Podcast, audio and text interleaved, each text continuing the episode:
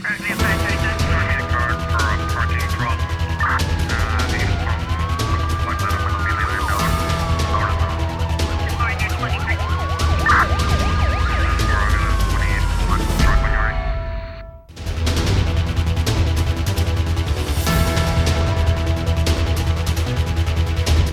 Até o fim do ano, os idosos e pessoas portadoras de doenças crónicas vão beneficiar da terceira dose da vacina contra a Covid-19. O anúncio foi feito na tarde desta segunda-feira pelo Diretor Nacional da Saúde, Jorge Noel Barreto. O responsável nacional da saúde acrescenta que serão igualmente contemplados indivíduos com doenças crónicas, nomeadamente hipertensão arterial, diabetes e doenças cardiovasculares. Instado sobre as medidas adotadas nas fronteiras nacionais, tendo em conta a nova eclosão da Covid-19, nomeadamente na Europa, Jorge Noel Barreto informa que o pessoal dos aeroportos e portos tem indicações de como devem agir.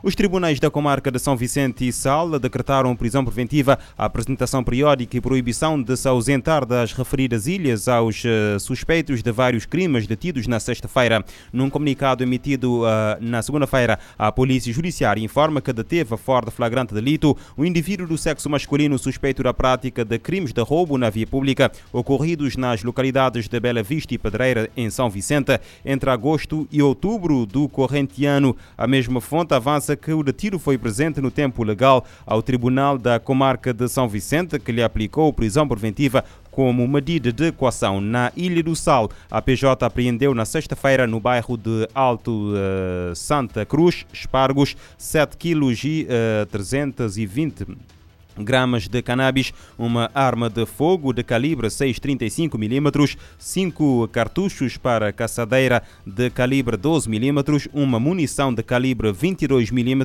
e diversos objetos que se presume serem oriundos de roubos. Ainda nesta operação, a PJ deteve em flagrante delito cinco indivíduos do sexo masculino com idades compreendidas entre os 18 e os 30 anos, suspeitos da prática de crimes de tráfico de drogas de alto risco e em em coautoria a posse ilegal de armas e seus acessórios, fruto, furto qualificado e receptação. Três ficaram em prisão preventiva. Também ontem o Ministério Público decretou prisão preventiva para um suspeito de agressão sexual com penetração, ameaça de morte e sequestro, todos praticados contra uma criança de 9 anos de idade, familiar e vizinha do Arguido, em Ribeira Grande de eh, Santiago.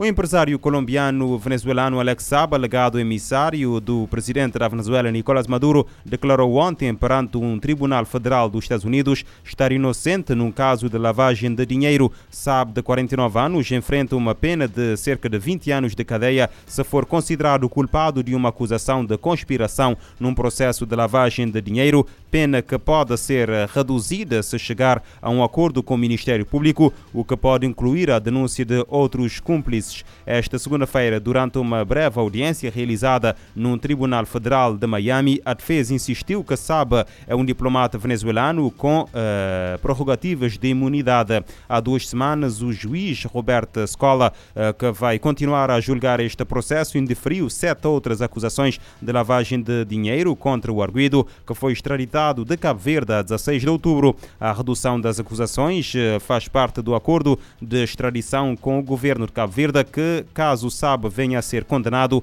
a pena não ultrapassa a que teria cumprido uh, no uh, nosso arquipélago. Em Portugal, os funcionários da alfândega do aeroporto de Faro apreenderam uh, 1,5 quilos de cocaína numa bagagem. A informação foi divulgada esta segunda-feira pela autoridade tributária e aduaneira, que nas últimas semanas tem efetuado várias operações de apreensão de droga em voos provenientes do Brasil. Em comunicado, a autoridade tributária e aduaneira explica que a apreensão decorreu no dia 12 de novembro na delegação aduaneira do aeroporto de Faro e que a cocaína estava a ser transportada no interior de uma bagagem que acompanhava um viajante proveniente do Brasil. Ao longo das últimas semanas, os serviços da alfândega efetuaram várias apreensões de cocaína nos aeroportos de Lisboa e do Porto, escondida em malas provenientes do Brasil.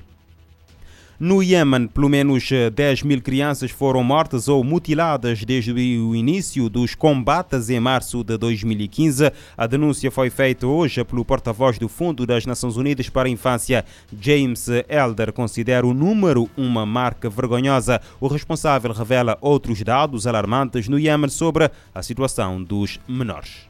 O porta-voz do Unicef, James Elder, afirmou que o conflito no Iêmen acaba de atingir outra marca vergonhosa. Ele informou que 10 mil crianças foram mortas ou mutiladas desde o início dos combates em março de 2015. O número é o equivalente a quatro menores todos os dias. Elder explicou que esses são apenas os casos que as Nações Unidas foram capazes de verificar, afirmando que o número pode estar subestimado. O porta-voz foi ao Iêmen e relatou que profissionais de diversas áreas compartilharam histórias indicando que o país está à beira de um colapso total. Ele lembrou que a crise humanitária do Iêmen, tida como a pior do mundo, é agravada pelo longo período de conflitos, uma economia arrasada, serviços de infraestrutura destruídos e uma resposta da ONU prejudicada pela falta de dinheiro. Entre as mais de 100 milhões de crianças no país, quatro em cada cinco precisam de assistência humanitária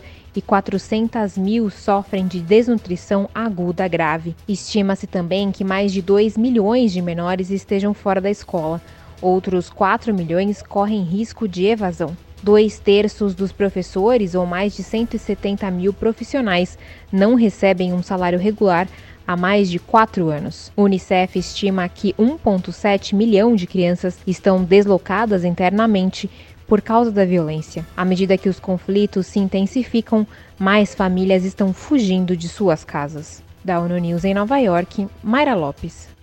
Pelo menos 10 mil crianças foram mortas ou mutiladas desde o início dos combates em março de 2015 no Iêmen. Os dados foram revelados pelo Unicef, que refere que são apenas os casos que as Nações Unidas foram capazes de verificar.